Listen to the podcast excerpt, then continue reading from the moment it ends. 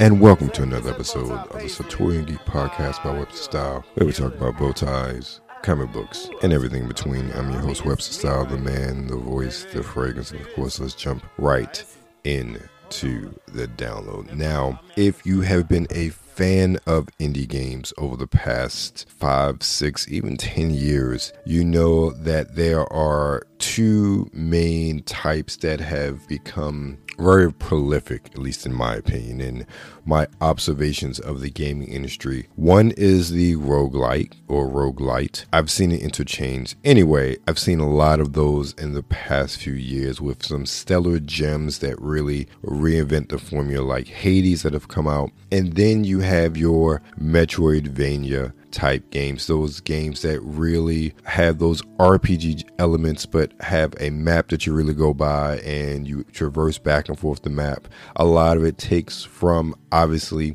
Metroid and the 2D classic side-scrolling Metroid and Castlevania, particularly Castlevania Symphony of the Night and going forwards, when that formula really came into play. So it's a mashup of those genres. With that, a new game dropped this week entitled Ghost Song, and it is on the PS4, 5, Xbox One S, X, Switch, and PC, and it retails for $19.99. It is an action game, and of course, as you can imagine based on the intro, it is a Metroidvania style game with a particular emphasis on atmosphere, isolation, and mystery. In this game, you take control of a lost, nameless soul in search of answers and purpose.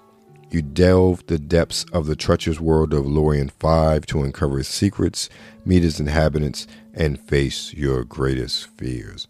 Now, in addition to being available for purchase digitally, it's also available on Game Pass. And I took this game to task for about a few minutes, more than a few minutes, the other day, just to get an impression of it as the last Metroidvania style game that I played, the Record of the Lotus game that I played a few months ago that I talked about on this podcast, was adequate but not anything to write home about. This one, on the other hand, I really enjoy the visuals.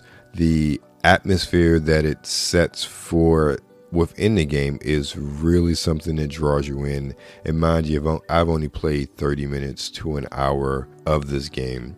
I really enjoy the mechanics. It's a very smooth gameplay performance as far as the controls and the input. And I played via Cloud Play, so I didn't even download this game, and it played buttery smooth. The graphics, again, are very, I love the style that they use, and very good. I love the sound as well, with it not being this big boisterous soundtrack. It really relies heavily on the sound effects and the sort of ominousness of this world that you're in, so it creates a really good atmosphere while you're playing through. If you're a fan of Metroidvania games, I definitely recommend this for a purchase, or maybe wait for a sale. You know, I like to get things on discount, or check it out on Game Pass.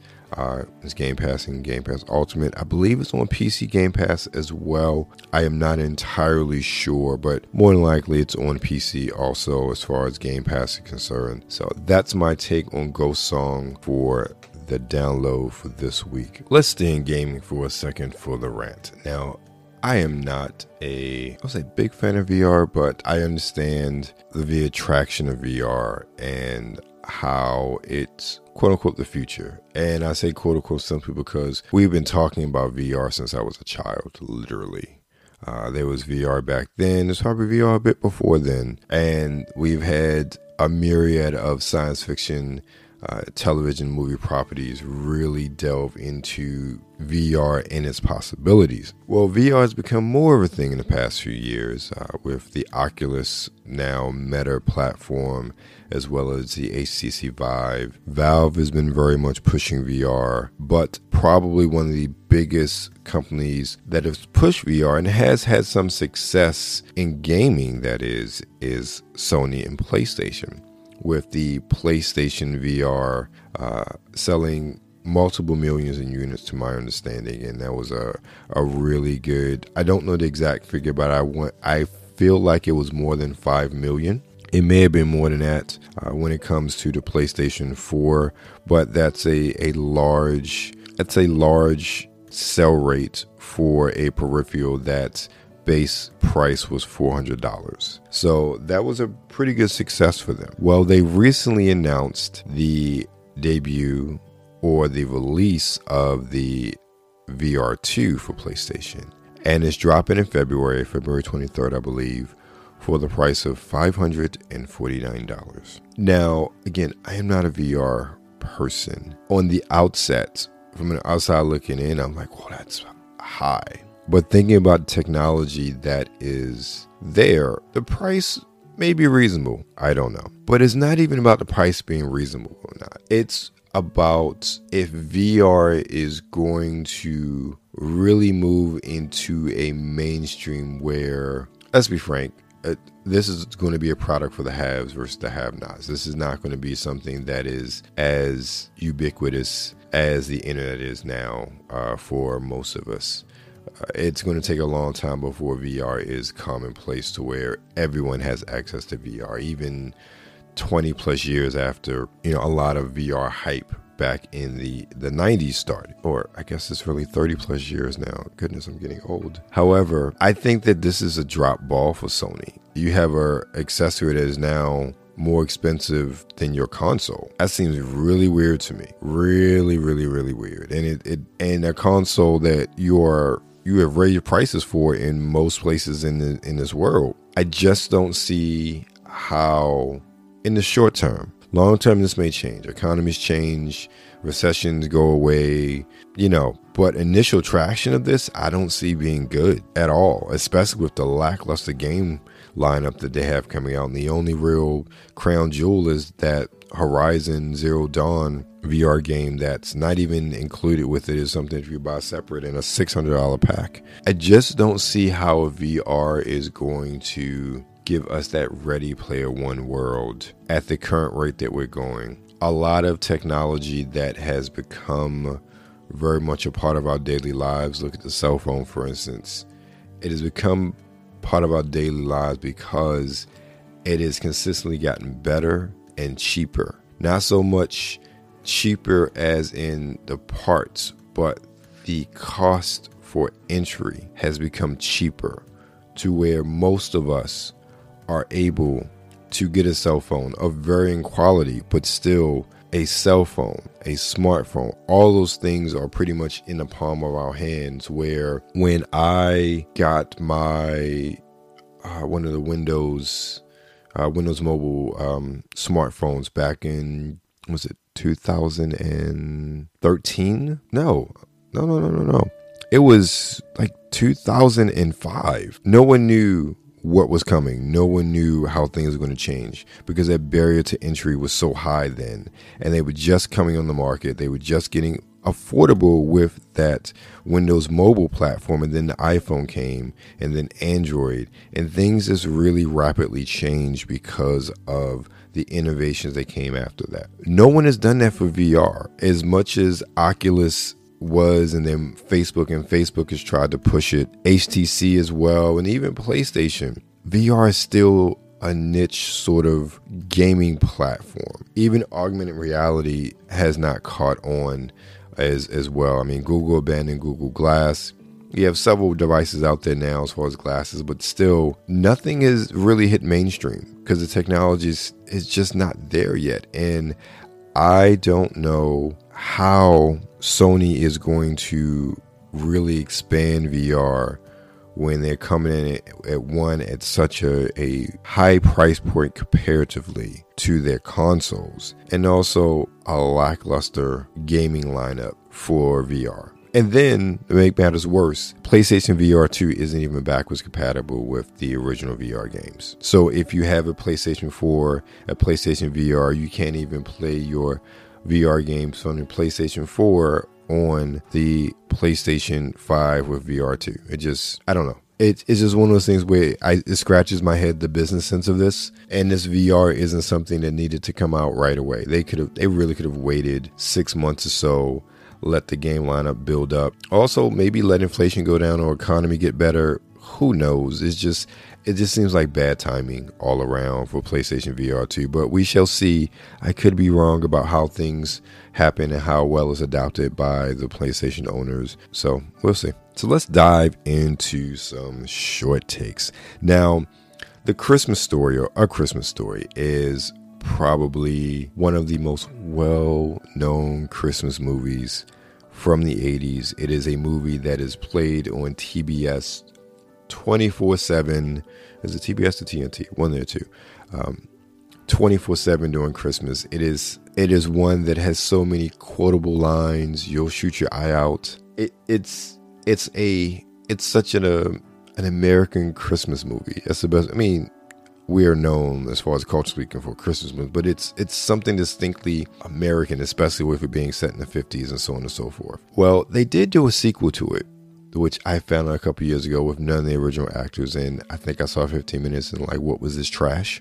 Like literally trash. But now they're doing a proper sequel with A Christmas Story Christmas, with all of the original cast still alive coming back. Peter Billingsley is coming back as Ralphie, and they're coming back to the family home after his dad passes away with his family and his mom. And he is essentially playing the father role, trying to make Christmas, this Christmas in particular, a wonderful time for everyone. And just from the trailer, it looks like it captures a lot of that magic, or at least attempts to capture a lot of that magic and a lot of that joy that you experience from watching the original Christmas Story. So A Christmas Story Christmas is coming out on November 17th on HBO Max. So no theatrical, straight streaming. I have to check to see if we have HBO Max still. If we do, I'm definitely watching it. I enjoyed the trailer. I'm looking forward to this movie. Next up is Avatar: The Way of Water, and this is dropping in theaters on December 13th. I'm still on the fence about this. By the time this goes out, my reaction with Brian Saff over at the NRW Checkpoint New Release Wednesday will be up, so you can get a bit more. But there's something about Avatar. Avatar is such a movie-going experience. I don't know these characters. I don't care about these characters. And that is part of my problem with being excited for Avatar. It looks beautiful. It looks absolutely beautiful. And it is a reason to shell out that extra money to see it in IMAX 3D if they select those sort of theaters still exist. I don't see anything advertised for 3D nowadays. So, but it looks like a beautiful movie. It really does. It's amazing how realistic of a world that James Cameron has created using all of that CGI and that technology that was created and the cameras that created for Avatar. It's simply amazing. And I will probably be in the theater seeing it eventually. I am just not excited about the movie, like the plot, the characters. I don't care. But Avatar is an experience. And that's what I'm looking forward for. So I will be looking forward to that experience when it drops December 13th in theaters. And I'll say there are a lot of things dropping on streaming on November 23rd. It seems like all these platforms are really hedging their bets on the holiday season, especially starting that week with Thanksgiving week, to drop some really new and high profile content.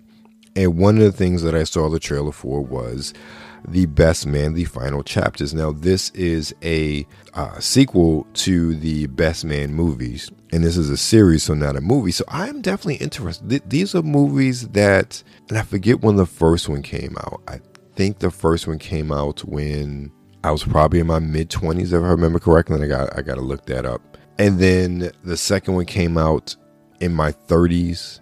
So now the sequel's coming out in my 40s. Nope, I was wrong. The first two did come out both when I was in my 20s. 99 when I was 21. Yeah. And 2006 for the Best Man holiday. So I was 28. Yeah, 28. So both came out in my 20s. So these are characters that grew through growing pains, but it'll be interesting now seeing these characters who have been married, had children, and are very much the same age as I am. Seeing how their lives have changed, especially now that with this book now being turned into a movie, and how that reignites or reopens old wounds, maybe. Especially if you've seen the first movie, you'll know exactly what I'm talking about. But I am definitely looking forward to the Best Man holiday. I'm not big. Well, I don't get really hype about a lot of things that come out on streaming and dropping on streaming, except for, especially for series lately. But that's one I'm definitely going to watch. So the Best Man holiday, The Best Man: The Final Chapters, drop November 23rd on Peacock. All right, let's get into the review. And there's only one review this week, and this is a doozy. And this is for the end of the Chris Chibnall era of Doctor Who. 5 years of wasted opportunity, convoluted storylines, and really some horrible stories along the way. And this is the review of The Power of the Doctor. Now, I put out a mini review online a few days ago, like a day or so after watching the episode. And since then, I'd had some time to think about it, as well as listen to some others in their comments that brought some things to light as well about the episode that I didn't really look at too often. Now, I will say one of the things that I thought it was just me, and this has really been this whole season of Doctor Who, but someone pointed this out, well, not this whole season, like this whole run of Doctor Who with Chibnall. What's up with the sound? I thought it was me about the sound and the music being too loud in places in the dialogue. I literally thought it was my TV and what we were watching on and constantly having to readjust the settings and everything. But I'm glad to know that it's not me. It's actually the episode and how it was edited and everything. It's like, that was weird, and that's been an issue really throughout this whole run of Doctor Who for me. Some episodes of music and things are just too loud, and this episode was no different at points. But one of the things that was brought up that I didn't really notice, and I'll tell you why I didn't notice it. One of the things that was brought up was that the story is really kind of a mess, and in retrospect, it really is. But you don't notice the story is a mess because it's a fun ass episode. It's fun. It is something that it is such fan service, and if you're a fan, you really don't realize all those blatant holes in things that just don't make any kind of sense. And I can't say that it's done that well often as far as fan service, where you just miss how bad things are. But that was really great fan service, and let me tell you why. I think this overall was one of his best episodes, meaning Chibnall, one of his best episodes during the whole run of the show. And it's not because it was a great story, but it was paced very well. You got a lot of the high notes that you wanted to see as a Doctor Who fan. You got a conclusion or conclusions. And again, some of the things that some of the reviewers talked about that I saw, they talked about a lot of the Big Finish audio novels. I've never listened to any of those. I only go by the show. And I know, for instance, Ace came back on this show. Ace was the companion of the Seventh Doctor. Well, you know, that season of Doctor Who was the last of the original series, and it was just canceled. So there was no on-screen goodbye or leaving of Ace anywhere. So we, as fans, never got closure, at least on TV. And honestly, I'll say a lot of people who are into Doctor Who don't listen to the Big Finish stuff in general. I'd say you probably have a good percentage, but not a large percentage. So we don't know what happened. We don't know that stuff. So for us to see an interaction with Sylvester McCoy as the Seventh Doctor and Ace, that was just beautiful for me, and I loved it. Now, those are sort of things that you got from that fan service in this episode. Just get through some of my notes. I thought Jodie was awesome in this episode. I feel like it was sad for this episode for her to really be the Doctor and embody that as far as the way the episode was written and is for it to be her last episode. So I was sad about that. I also thought it was a good way of getting rid of all of the shit that they brought up in the last couple series. The whole Timeless Children thing, the whole Timeless Child thing, and the Time Lords, and that whole retconning in Doctor Who. It was addressed and then thrown away in a good way.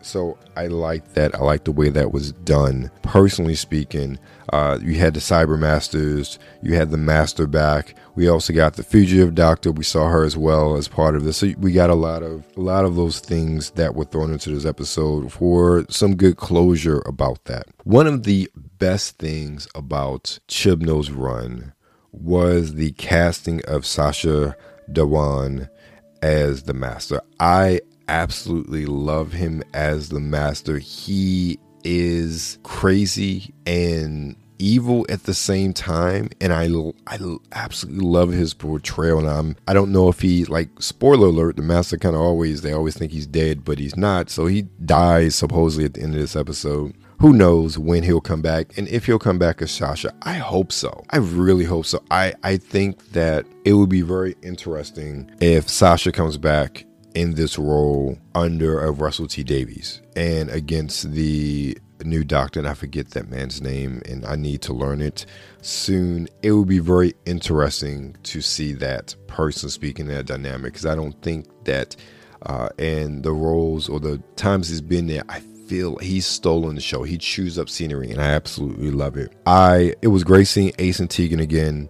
It was very cool. I already spoke about my feelings on Ace and that part of things, as well as, but Tegan, I know Tegan got a proper send off with the Fifth Doctor, but I love the moment where the Fifth Doctor had that moment with Tegan and the Cybermen, and you had this dialogue that talked about her fear of them and knowing what they can do because of Adric dying. Now, this is way back in the whole eSpace saga. Adric was a companion who died fighting or destroying the Cybermen. And knowing that something she's carried with her all those decades, that pain, that grief, I thought that was, while brief, I love that storytelling as a classic Doctor. This episode was such fan service, especially for classic Doctor Who fans like myself. We saw I forget the gentleman who's playing the first Doctor now, since obviously the first one is no longer with us. So we got the first Doctor, we got the fifth, the sixth, the seventh, and the eighth Doctors all in this episode. It was, and how it was done was so thoughtful and so masterful and creative. I love that so much. And for me, I'm just laughing, and it's funny, like I'm sitting there watching my wife, and my wife is very much a new Who sort of person. She got into it with particularly Tennant and then Smith. So my wife is not someone who has watched the classic stuff like I have. So I'm getting all these inside jokes. I'm laughing. I'm getting excited. And she's kind of looking at me like, what is wrong with you? Like, she knows what it is, but she's literally like, what is wrong with you? And so I'm excited. I'm getting like a swole boy, because these are in the past 10 years ago, I've just found a love, actually longer than that, 20 years, for every single Doctor. I'm still not a big fan of the first one. I just can't do it. But anyway, so that was just something that was so cool for me. And then the spoiler alerts, regeneration of Jodie into Tennant, the 10th Doctor. Well, I knew Tennant was going to be around for the 60th anniversary special. They've already confirmed that. I didn't know that she was regenerating into him, so that was a surprise. And unfortunately, the internet spoiled it for me before I actually got a chance to sit down and watch it. Thank you, internet. But I do like this. Yeah, I see people talking online about, oh, it's a bridge Doctor, and it's just because they're trying to get people eyeballs back. No, it makes sense to me. This regeneration makes sense to me because of the story. The whole story, while stupid as it may have been, was about the Master force regenerating the Doctor and regenerating him into the Doctor, which is kind of weird. And then you go and try to get her to degenerate back into herself. So there's a whole plot about regeneration and degeneration in this. And considering the trauma that Jodie went through, or the Doctor went through in this, as far as being, in this episode, she literally was forced to degenerate or regenerate into the Master, or the Master regenerated into her, and then a forced degeneration back into the Jodie Whittaker incarnation. I have no idea what kind of stress that would do on a body, and I'm getting like realistic about a sci-fi show, but that could have consequences, and that could have effects that no one knows of. So when she is blasted by that laser beam, which causes her actual regeneration into a new Doctor, it makes sense to me that there could be issues based on what has happened during the course of this episode, especially when it talks about regenerating and and so on and so forth, and that whole instance. I understand and liked how that was done. Now, I'm interested to see what to do with Tennant and the time they have him in between to the new Doctor, but I'm excited for what goes on next. And then also, not even review the fact that now Doctor Who is, the new episodes are going to be on Disney Plus, and Disney is putting money into the production. So whenever this new Doctor Who comes out, expect something bigger and better, because Disney's trying to expand this and really market this everywhere. So it'll be interesting. But that's my review of The Power of the Doctor. Check it out if you haven't seen it. You enjoy it. So moving past the timey-wimey world of Doctor Who, let's talk some fragrances. And today's fragrance is a new one from the house of Maison de Darius, and this is Kandaka, and I'm hoping I said it correctly. It retails for $81 for a 30 ml bottle, and for this one, you're going to have notes of amber, caramel, cardamom, jasmine, lily, musk, patchouli, rose, sandalwood, and vanilla. Kandaka goes along with Maison de Darius' efforts to continually to recognize the diversity of the different cultures of Africa. And Kandaka translates to meaning strong woman. It pays homage to Sudan.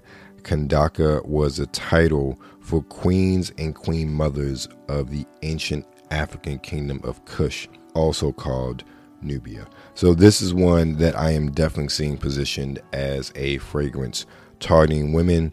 One of the things I noticed about Maison de Darius's fragrances is that he loves using caramel. Caramel, vanilla, sandalwood are definitely notes that I see in a lot of his fragrances, and I understand why from smelling some of his fragrances in the past. Those are notes that he paints a very nice fragrance canvas with, using those and then accenting those notes. Like for instance, with this one, with the rose and the musk and the lily, I'm really looking forward to seeing how that, if you get more of a sweet or ambery, sweet or powdery amber with the amber, and how that really complements the caramel, vanilla, and then the floral from the rose and the lily.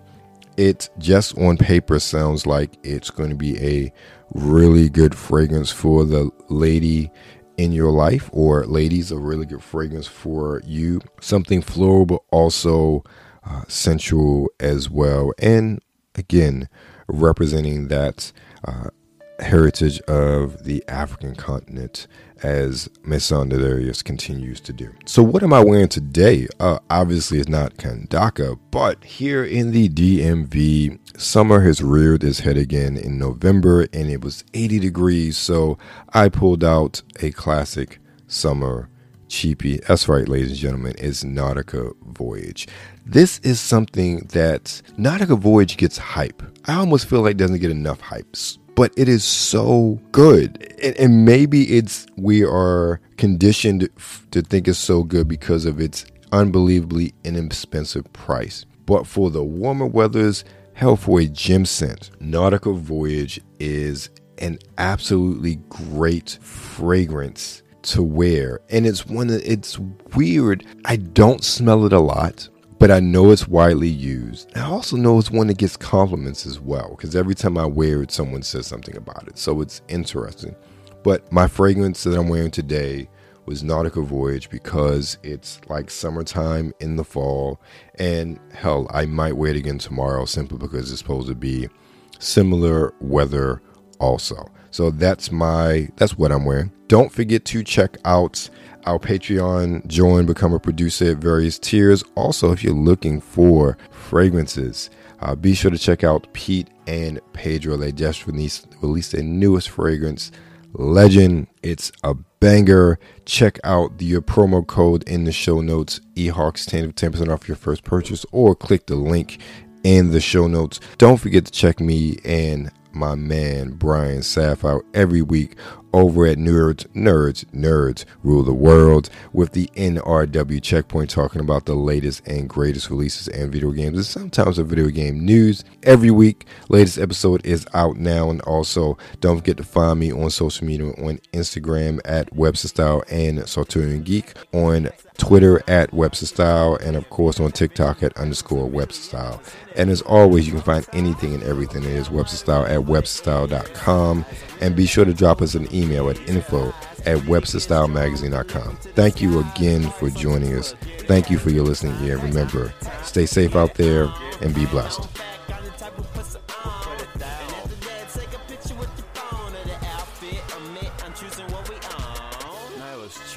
Tuesday, had to be bow tie Thursday, had to be white Wednesday.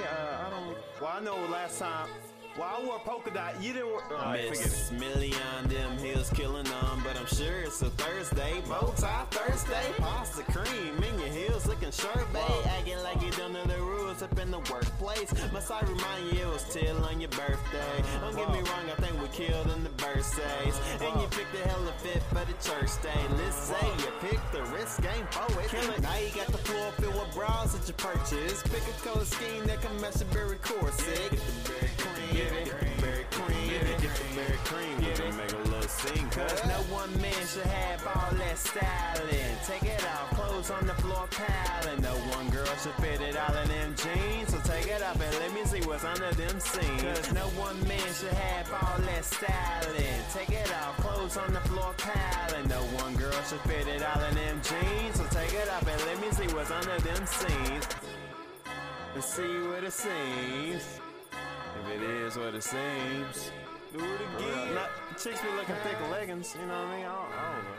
Take a hint though, don't try to get me out of my mint. Cold mint though, smoking hot, rocking this pencil thin. Tie hairline, looking like a stencil pimp. No lie, I'm sharper than a utensil. Instrumental, plain dang, homie, I was hoping we could walk out with that bang bang honey. See them plain James honey, them lame friends funny. We tailor fitted crazy like I thing came on me, hey mommy. Lick a lady, main thing, want me on the scene. Fit popping like a main vein, running blood color lips, smashing with a hand. Clutch money, holding back, kinda funny. Can you tell me what's the price tag of the Range Rover? Hang on me when we walking, looking Gucci like that thing sprayed on me. Walking with a lip like an ankle sprained on me. Yeah, I rock the cardigan, she don't really want me because one man should have all that styling. Take it out, clothes on the floor, piling. No one girl should fit it all in them jeans. So take it off and let me see what's under them seams. No one man should have all that styling. Take it off, clothes on the floor, piling. No one girl should fit it all in them jeans. So take it off and let me see what's under them seams. Hey, let me see. Aim off and on the middle of my lawn. Aim off and on the middle of my lawn. 'Cause no one man should have all that styling. Take it off, clothes on the floor, piling. No one girl should fit it all in them jeans. So take it off and let me see what's under them seams. Oh, I completely read that wrong.